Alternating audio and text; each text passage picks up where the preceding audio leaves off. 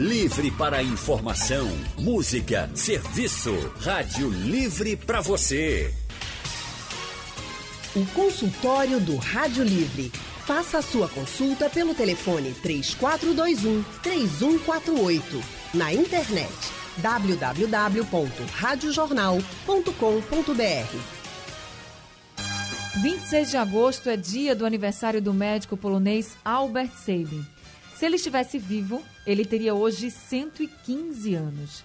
E foi ele quem criou a vacina contra a poliomielite. Uma gotinha que salva vidas, né, gente? Outras doenças como o sarampo e até mesmo a Covid também podem ser evitadas por vacinas.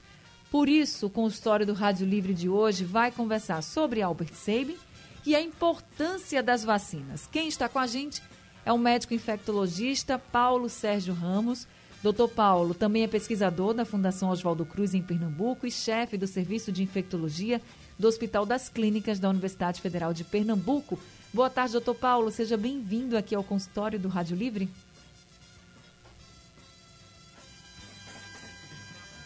Acho que o doutor Paulo não está conseguindo ouvir a gente. Ou é o boa tarde, Anne. Agora, boa tarde, doutor Paulo. Boa tarde a vocês, boa tarde a todos. Obrigado Seja pelo convite participar do seu programa, é uma honra. Obrigada ao senhor por estar aqui com a gente, pegando aí um pouquinho do seu tempo para atender também aos nossos ouvintes. Fico muito feliz. E quem também está com a gente hoje no consultório é o doutor Marcos Lima. Marcos é doutor em biotecnologia, consultor de biotecnologia na Target DNA e pesquisador no Instituto Tecnológico Vale Doutor Marx, muito boa tarde, seja bem-vindo ao consultório do Rádio Livre. Boa tarde, Anne, boa tarde, doutor Paulo, boa tarde aos ouvintes. É um prazer sempre conversar com vocês. E eu já começo com você, Marx, porque falar de Albert Seib, falar da vacina da poliomielite é falar de uma grande conquista, né? A gente tem essa vacina há alguns anos e Ainda bem que essa é uma doença que foi erradicada no Brasil. O Brasil recebeu da Organização Mundial de Saúde o certificado de eliminação da polio em 1994, mas o último caso da doença tinha sido registrado no país em 1989. Então ainda demorou um pouco aí para a Organização Mundial de Saúde dar esse certificado dizendo que a doença estava erradicada aqui no Brasil e isso graças à vacinação em massa. Isso é uma conquista e tanto, né, Marx? É, não só a, a, vacina da polio, como as vacinas em forma geral, né, elas são uma grande conquista da, da humanidade. É, antigamente, é, da década de 50 para trás, tanto da década de 80 para trás, é, as pessoas passavam por perrengues na vida que eu, você, a maior parte das pessoas, talvez, uh, nunca tenham passado. Eu nunca vi ninguém doente de pólio na minha vida, nem nunca ouvi falar de um doente de pólio na minha vida. E se eu não ouvi falar disso, é, boa parte das pessoas também não, não ouviram falar, é muito por causa da vacinação, né, da qual Sabin participou ativamente. É, não só ele, como o Dr. Salto também, né, são duas vacinas da polio. E contar a história da vacina da polio é também entender um pouco do que a gente está passando hoje, né, na, na pandemia que a gente está passando hoje. Então, quando a gente volta no tempo, quando a gente faz essa, essa recapitulação, né, a gente olha para a história, a gente vê como a gente evoluiu como sociedade em vários aspectos, né, é, teste de vacina, desenvolvimento de vacinas, nesse caso talvez seja o maior deles, e tem outras coisas também que a gente não evoluiu tanto assim, ou que a gente parou até que a gente regrediu, né? Que é a recepção das vacinas. A gente pode falar mais adiante como foi a recepção da vacina da polio na época, é, mas já adiantando, foi uma festa imensa. Né? E hoje a gente vê pessoas ainda tendo certa desconfiança com vacinas, hoje no caso da Covid. Né? A tecnologia da vacina da polio, por exemplo, mudou muito de quando ela foi criada para agora, Max?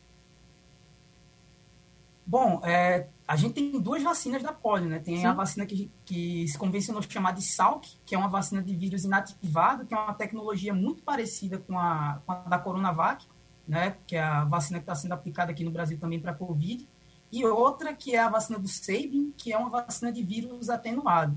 Então, na vacina do Sabin, eles cultivavam o vírus da polio em células de macaco, é, num ambiente diferente, numa temperatura diferente, enfim, uma série de, de condições, E aí o vírus ele perdia a capacidade de infectar o nosso corpo com tanta eficiência. E a, essa vacina do SEIB, especificamente, ela ajudou muito a gente no sentido de, de, se livrar da polio, porque, além de tudo, ela, ela prevenia a transmissão. Então, se muito disso hoje a gente é, não ouve falar da polio, muita gente nem sabe o que é, é muito por causa dessa conquista que o SEIB nos, nos proporcionou. É verdade. A gente, quando fala da vacina da polio hoje em dia, a gente fala, né, é a vacina do Zé Gotinha, né? Tem o Zé Gotinha. Então, é, ficou muito marcado por essa, por, por essa estratégia do Ministério da Saúde também de colocar lá o bonequinho do Zé Gotinha. Então, a criança ia. Era a vacina que eu adorava tomar, porque não doía. Então, ia lá, tomava uma gotinha, tava tudo certo, é até boazinha, assim, meio salgada e tá, achava E era gostosinha, ótimo. né? Exatamente. É porque Marx falou na minha época, eu não conseguia ouvir é, falar muito sobre polio. Eu ainda ouvi, viu? Porque eu sou mais velha que Marx. Marx é super jovem. É, tem quantos anos, Marx? Vamos ter que revelar isso aqui. Você falou que nem ouvia falar eu... de polio. Não, Quantos anos é, você eu tem, ouvia Marcos? na televisão, assim, mas é, de ver alguém doente de polio, eu realmente nunca vi. Né? Eu tenho 32 anos, então o último caso de polio foi no ano que eu nasci. Então, gente, né, eu nasci um pouco antes eu já tenho 36 para 37, então eu ouvi falar de polio. Mas tinha vacina, graças a Deus, eu me vacinei. E aí era ótimo, porque essa gotinha é maravilhosa. As crianças não reclamam, é super tranquilo, você vai lá, não dói. Porque eu ainda sou do tempo que se tomava vacina com com parecia uma furadeira, rapaz, eu não sei nem dizer o que é aquilo, mas menino, pistola, é uma né? pistola, exatamente. Aquilo sim era assustador, mas salva a vida, estou aqui, estou ótima e tomaria de novo. Doutor Paulo, Doutor Paulo está com a gente também, médico infectologista. A gente falando de vacinas e o avanço que a vacina trouxe para a nossa sociedade. O senhor, como, como médico, como infectologista, pode falar isso como ninguém, né? Que imagino quantos casos o senhor não já estudou de pessoas e, e pessoas que acabaram morrendo porque não tinham, por exemplo, uma vacina como essa, e de pessoas que estão hoje bem porque foram vacinadas e, e essa estratégia coletiva vem dando certo há muito tempo e continua dando certo Ainda bem que as pessoas, mesmo com muita resistência, ainda tomam vacinas. Exato, Anne. É, a Organização Mundial de Saúde, né, ela coloca ah, que a vacinação, né, políticas, de, políticas públicas que promovam para as pessoas melhores condições de moradia e água potável, né, água encanada, essas medidas são responsáveis por 80% da redução da mortalidade infantil por doenças infecciosas. Então, são estratégias que causaram, é, nessas últimas décadas, últimas décadas, um impacto muito importante na sobrevida e na qualidade de vida. Então, no século passado, muitas pessoas morriam ali, né, em torno dos 40, 50 anos, por pneumonia, por poliomielite, entre outras doenças. Eu estava achando aqui interessante o Max falar, né, que ele disse que nunca viu um quadro de de poliomielite. Eu, ainda bem que você não me perguntou a minha idade, viu, Eu também nunca vi, mesmo infectologista, eu nunca vi nenhum quadro agudo de poliomielite, né? Mas a gente tem sim as pessoas que tiveram poliomielite ali entre a década de 60 e 70, que estão aí né, na sociedade, essas pessoas vivendo com as sequelas da poliomielite. Né? E como é uma doença que não se fala mais, a gente até fala de pólio. Quando a gente fala de pólio, a gente se reporta à vacina de poliomielite. Isso. A gente não fala mais da doença poliomielite. Mas essas pessoas estão ainda, é, elas estão vivas, né, e lidando com as sequelas da doença que aconteceu há muitas décadas atrás.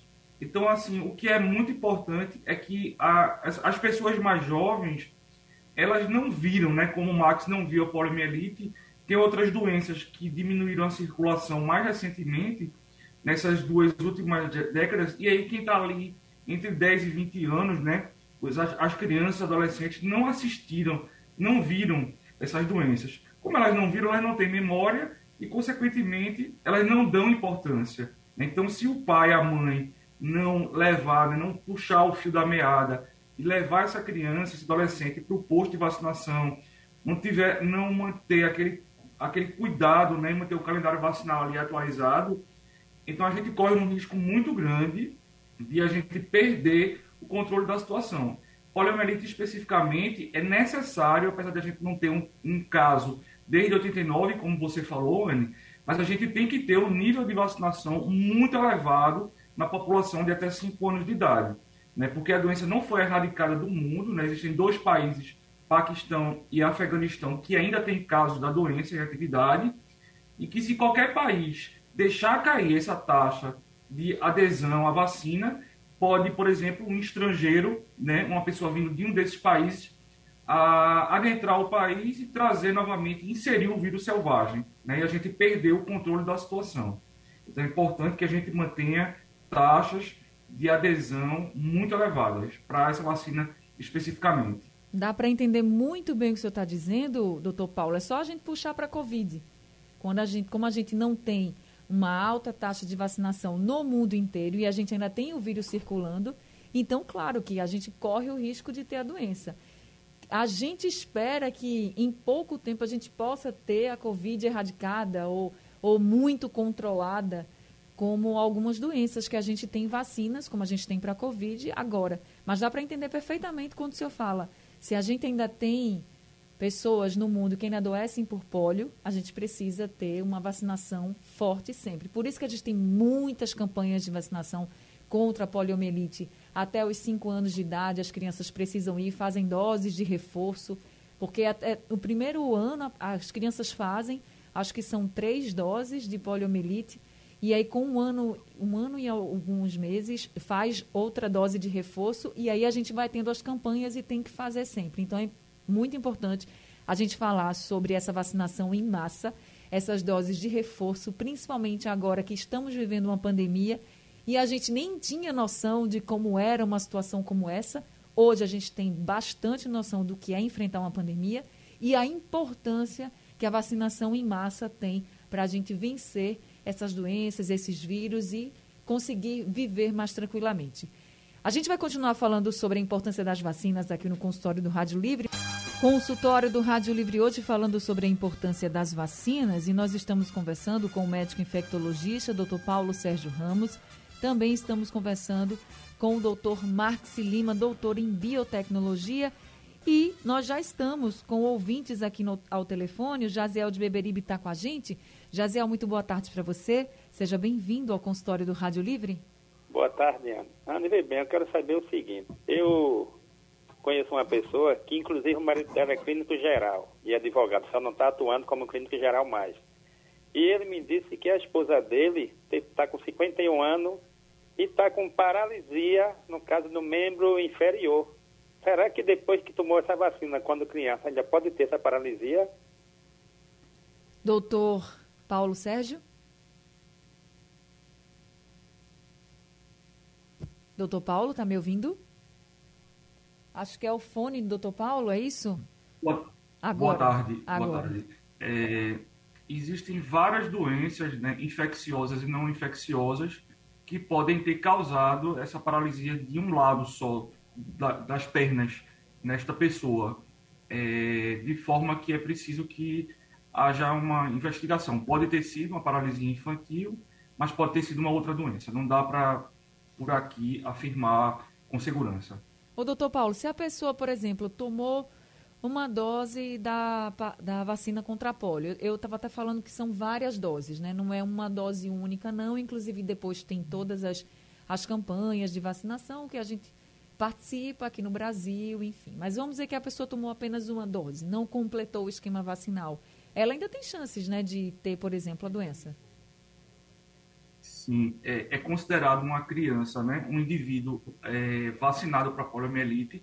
Essa criança tem que tomar três doses no primeiro ano de vida, com dois meses, quatro meses, seis meses. Fazer um reforço, como você tinha citado ainda há pouco, com um ano e meio. Né? E entre um ano e cinco anos, essa criança deve, deve responder ao chamamento do Ministério da Saúde, nessa família, para que todo ano a criança tome a dose da poliomielite das gotinhas.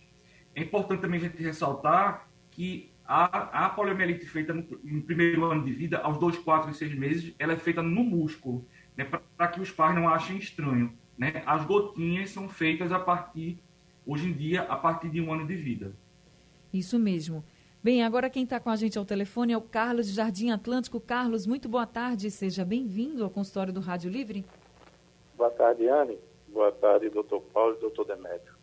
Muito interessante esse programa hoje, viu? Porque eu sou de 59, a poliomielite atingiu algumas pessoas que eu convivi. Por quê? Porque naquela época não tinha tanta divulgação. Aí depois virou Zé Gotinha e foi a coisa melhor do mundo. Mas, mesmo assim, naquela época, quando, quando a gente tinha divulgação, minha mãe teve, meu irmão, eu tinha oito irmãos, todo mundo foi vacinado, graças a Deus ninguém teve. E continuei com meus filhos. Então a divulgação é uma coisa muito forte. Zé Gotinha teve, teve muitos famosos aí que fez propaganda. E hoje você não vê isso. Até, até hoje, da gripe, ainda foi bem divulgado até um, um tempo desse. Tinha muita gente que ainda dizia, não, tomou, gripei e morri. Não, mas a maioria hoje toma até hoje. Só que hoje falta muita divulgação, muito interesse. Que hoje, com a tecnologia que existe, e as pessoas parecem que estão regredindo, porque tem pesquisa, tem tudo, e o pessoal ainda continua confiando em outras pessoas que não são médicos nem são cientistas. Então, o que a gente precisa hoje ainda é acreditar, divulgar, acreditar no cientista, tentar mudar a cabeça dessas pessoas que ainda vai pelos. Viu? boa tarde. Obrigada, viu, Carlos? Obrigada pela sua participação aqui com a gente. O Carlos tocou num ponto que, de fato, a gente sofre muito, que é com a resistência das pessoas. E, como o doutor Paulo Sérgio também já colocou aqui, a vacinação ela é uma estratégia coletiva. Se a gente não tiver essa vacinação em massa para as doenças, a gente pode ter muitos casos dessa doença. Para a gente ter uma ideia, a Organização Mundial de Saúde, junto com alguns pesquisadores, divulgou uma estimativa no passado de que a vacinação em massa evita atualmente ao menos quatro mortes por minuto no mundo e gera uma economia equivalente a 250 milhões de reais por dia. E aí a gente está falando de várias doenças, não só da poliomielite, não só da Covid, não é isso.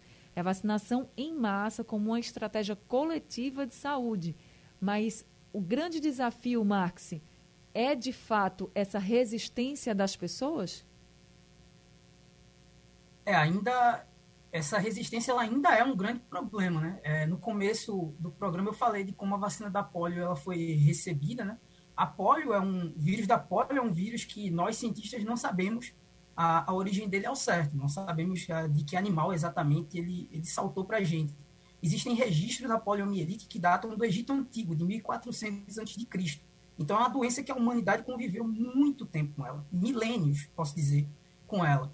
E aí, no fim do século XIX, a gente descobriu que era um vírus que causava, e no meio do século passado, a gente conseguiu criar a vacina. E quando eu estava olhando uh, os documentos antigos para ver como, essa, como foi essa questão da vacina na época, é, a polio ela propiciou o maior teste de vacina da história da humanidade. Foram 1 milhão e 800 mil pessoas que se voluntariaram para fazer parte dos testes da vacina da polio. É, até hoje nem a Covid conseguiu chegar, conseguiu chegar nesse patamar desse teste. É, e quando a vacina, ela, quando o anúncio da vacina ele foi feito, a vacina Salk, ela saiu primeiro, nessa né, que o Dr. Paulo falou aqui, é dada no músculo. Ela foi a primeira vacina contra contra polio. E quando ela foi aprovada, a, o anúncio foi feito pelo próprio cientista que descobriu a vacina, conseguiu desenvolver a vacina, e ele foi feito numa estrutura montada pelo presidente dos Estados Unidos na época. Então, era uma coisa muito grande. As capas de jornais, é, elas eram curtas e grossas, assim. É, eu lembro de uma capa de um jornal dos Estados Unidos que eu estava olhando, acho que o Washington Post, que a capa era pura e simplesmente, ela funciona, falando da vacina. E era só isso. É, o pessoal só queria se livrar dessa doença. Como o doutor Paulo estava falando, pessoas da minha idade, né, os millennials, é, a gente não passou por isso. Eu, como eu disse, eu não, nunca vi nem ouvi falar de ninguém doente de polio, graças a Deus. Então, isso criou um tempo, vamos dizer assim, um pouco mais fácil para a minha, minha geração. Mas o pessoal é, da década de 80, 90 até uh, para trás passou muito, muito, muito perrengue com isso. É, quem tiver acesso aí pode dar uma olhada em uh, pulmão de aço. É uma imagem horrível, né? Que era quando a polio ela atingia o, os, as células nervosas que controlam os músculos da respiração e o pulmão paralisava. E a pessoa passava a vida dentro de uma caixa de ferro e aquilo ia ser o pulmão dela para o resto da vida. Então, é, hoje a gente nem imagina um negócio desse. Eu acho que nem existe mais esse, esse tipo de coisa, né? Então, é, foi realmente uma evolução muito grande que a gente passou. E, e como eu disse, né, contar a história da vacina da polio é contar a história da gente enquanto, enquanto sociedade mesmo. É verdade. Doutor Paulo, existem outras doenças também, como o sarampo, por exemplo, que a gente tem vacina e que a gente passou um tempo meio que despreocupado, vamos dizer assim, contra o sarampo, justamente por causa da vacinação, mas depois houve descuidos e que a gente voltou a ter casos bem preocupantes dessa doença, né? Exato. É, a, eu estava lendo um relatório da, do Ministério da Saúde e ele fazia uma comparação entre o início, os primeiros cinco anos dessa década que passou com os últimos cinco anos, então de 2010 a 2015, 2015 a 2020, e mostrava que cinco vacinas têm sido bastante negligenciadas, né? Houve uma queda global em torno de 12 a 15%. E são ela, elas a tríplice bacteriana, difteria, tétano, coqueluche, a tríplice viral, rubéola, sarampo e cachumba, é, e a vacina de poliomielite, né?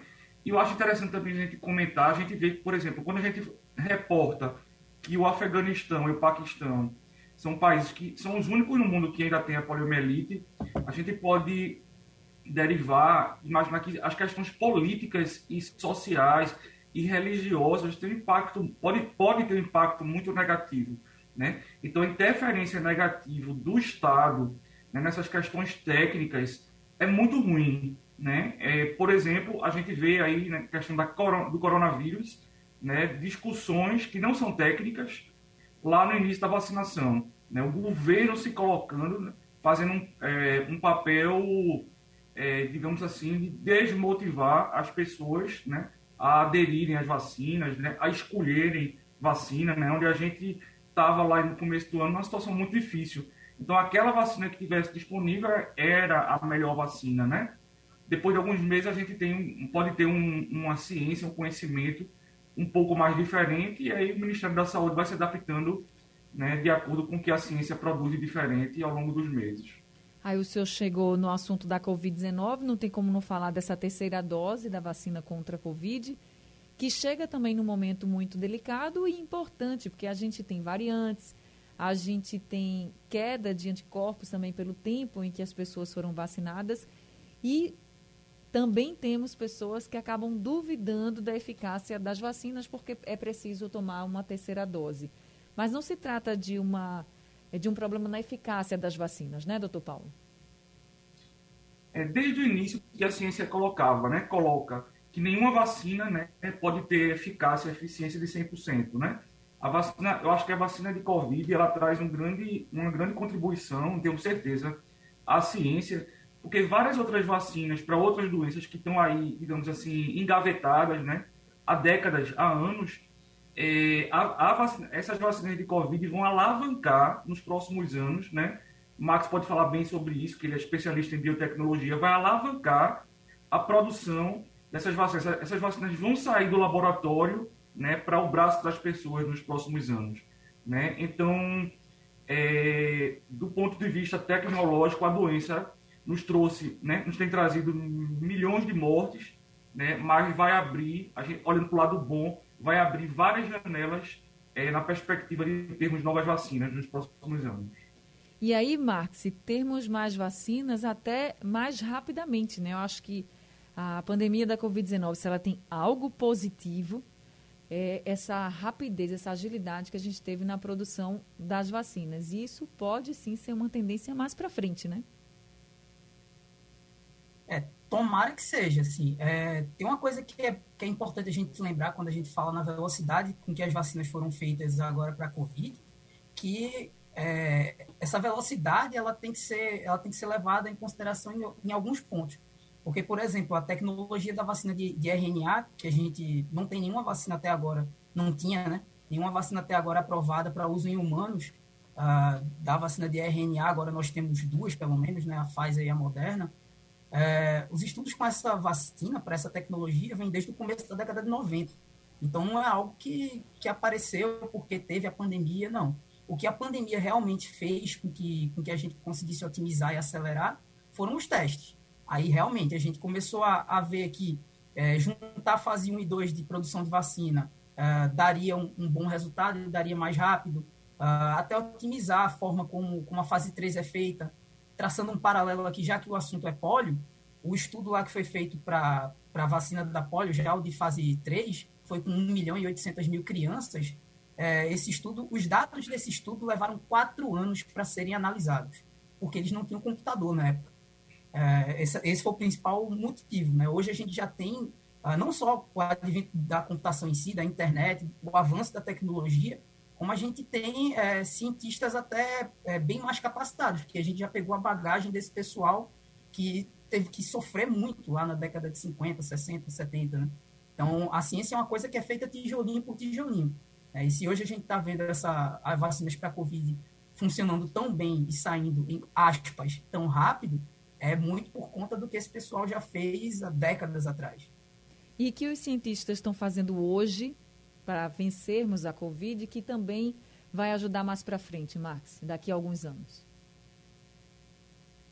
Ah, como, é, como o doutor Paulo falou, né, é, algumas doenças que a gente engavetado, já ah, vivia procurando alternativa para desenvolver vacina e nunca conseguiu, como por exemplo a malária, que é um é causado não é um vírus, não é uma bactéria, é um parasita, né, intracelular, é uma outra história. É, e é muito complicado porque o vírus, é, o nosso corpo ele só respondia ao parasita da malária enquanto é, a gente estava em contato com ele. E esse parasita ele tem uma fase que ele fica dentro da nossa célula. E aí a nossa resposta ela cai com isso. E aí agora a gente tem as vacinas de RNA, a tecnologia da Pfizer, sendo utilizada na vacina para malária e funcionando muito bem até agora. É, a gente tem até é, doenças que não são causadas por vírus, por bactéria ou por, por parasitas. É, doenças autoimunes, como a esclerose. A própria vacina da, da Pfizer, a, a tecnologia da vacina da Pfizer, ela está sendo agora utilizada como teste para desenvolver uma vacina, entre aspas, uh, contra a esclerose múltipla. Uh, e N outras doenças, né, que a gente, o próprio câncer, que é um, um problema que todo mundo uh, tem ou já ou conhece alguém que já sofreu com isso, uh, as vacinas de RNA também são uma excelente alternativa para ajudar a gente a desenvolver, quem sabe, no futuro, vacinas contra o câncer. É, a gente fica nessa esperança mesmo de que sejam desenvolvidas outras vacinas, porque já se foi provado por A mais B que vacina salva vidas, vem salvando vidas há muito tempo, e a gente é que precisa dar mais atenção e mais importância a essa vacinação, seja ela para Covid-19, para sarampo, para polio e para tantas doenças, cachumba, por exemplo, também é outra doença que a gente pode citar aqui, rubéola, enfim, são tantas as doenças que a gente tem vacinação, mas que ainda existe uma resistência e que e, quando há essa resistência, a gente tem risco de que as doenças comecem ou voltem a se alastrar. Se tem vacina para alguma doença, a gente precisa tomar, porque vacinação é uma estratégia coletiva de saúde pública. E nós estamos conversando sobre essa importância da vacinação hoje, 26 de agosto, que é dia do aniversário do médico Albert Seib, um dos pesquisadores que criou a, uma das vacinas da contra, né, a poliomielite, que também era uma doença que trazia muitas sequelas para o povo brasileiro, mas que a gente conseguiu erradicar. Só que ainda tem vacina para poliomielite e a gente não pode deixar de tomar essas vacinas. E nós estamos conversando sobre a importância da vacina e das vacinas como um todo com o médico infectologista Dr. Paulo Sérgio Ramos e também com o Dr. Marx Lima, que é doutor em biotecnologia. O Jair do Recife mandou uma pergunta aqui pelo painel interativo, perguntando o seguinte, doutor Paulo, ele, como pode haver mortes ainda por Covid nas pessoas que têm o ciclo vacinal completo? Boa tarde, senhor. A questão é que os estudos, né, ao longo desse, desse ano, é, entre 2020 e 2021, eles mostraram, né, existia essa dúvida no início da vacinação de por quanto tempo esses anticorpos ficariam é, circulando e sendo protetores para essas pessoas. E aí os estudos mostraram que ao longo do tempo esses anticorpos, eles, que a gente já imaginava, né, eles começam a deteriorar, a cair. Além do que os dados epidemiológicos mais recentes têm mostrado que, mesmo entre os vacinados, a população de 70 e mais anos de idade é a população que tem ainda adoecido e eventualmente é, é adoecido com as formas mais graves. Então, baseado nestas informações epidemiológicas e de dados de estudos recentemente publicados, é, o Ministério da Saúde do Brasil recentemente é, decidiu aplicar né, uma terceira dose da vacina é, em grupos de indivíduos com mais do que 75 anos de idade e em pessoas que sejam é, imunodeprimidas, né, que tenham alguma doença que comprometam a imunidade. E com essa estratégia, já também baseados em estudos recentemente publicados, se espera que a gente consiga melhorar a imunidade desses grupos populacionais.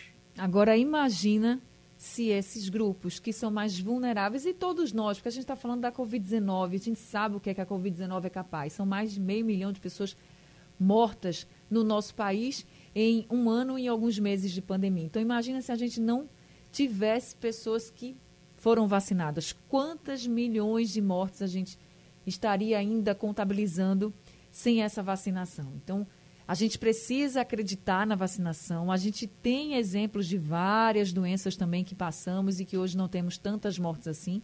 A gente precisa acreditar na vacinação e tomar a vacina e continuar com os cuidados. Eu comecei o consultório falando dos dados da poliomielite. A gente deixou de ter caso da poliomielite em 1989, mas o Brasil só recebeu da OMS certificado de eliminação da polio em 1994, ou seja, cinco anos depois. Claro que a gente quer que a OMS diga o mais rápido possível que essa pandemia acabou, que decrete né, o fim da pandemia no mundo. Mas se a gente não fizer a nossa parte, e a nossa parte passa pela vacinação em massa e pelos cuidados, a gente não vai conseguir chegar ao fim dessa pandemia. Marques, Marques nós estamos aqui encerrando o nosso consultório, mas eu queria falar com você sobre, além da Covid-19, os desafios que os cientistas, os pesquisadores, principalmente aí que estão voltados para as tecnologias de vacinas, enfrentam em relação às outras doenças. Qual o maior desafio que você pudesse pode listar aqui para a gente? Ah, eu acho que, sem dúvida, a gente já falou disso aqui, o maior desafio é a baixa a adesão às vacinas. É, falando de Sabin, né, já que a gente, o consultório é sobre ele, posso contar uma historinha rapidinho que aconteceu aqui no Brasil. Ele tem uma ligação com o Brasil muito grande, acho que pouca gente sabe disso. Ele foi casado com uma brasileira, inclusive, mas na década de 80 ele veio ao Brasil para tentar controlar a epidemia de pólio que teve aqui e o governo militar, na época, uh, teve uma solução brilhante que foi negar a existência de uma epidemia de pólio. Resultado, os casos de pólio estouraram e a população se revoltou com isso.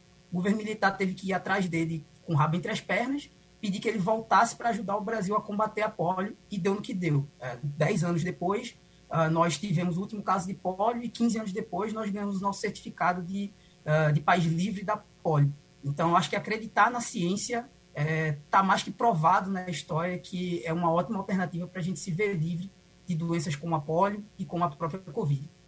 É isso, gente. É com essa mensagem de Marx que a gente finaliza aqui o consultório do Rádio Livre de hoje. Marx, muito obrigada, viu, pelas informações e orientações também aqui no Rádio Livre. Eu agradeço demais, Anne, você, os ouvintes, é, o doutor Paulo. Foi um prazer, é sempre um prazer conversar com vocês. Doutor Paulo Sérgio, muito obrigada também por todas as orientações que o senhor trouxe para a gente, todas as informações, sempre ajudando muito aos nossos ouvintes aqui no consultório. Muito obrigada, viu? Obrigado, Um abraço, Max. Boa tarde a todos. Uma boa tarde a todos e a mensagem que fica é se vacine, acredite, vacina salva vidas. O consultório do Rádio Livre está ficando por aqui. Daqui a pouco ele está disponível no site da Rádio Jornal, no aplicativo da Rádio Jornal. O Rádio Livre de hoje também está acabando. A gente volta amanhã às duas horas da tarde.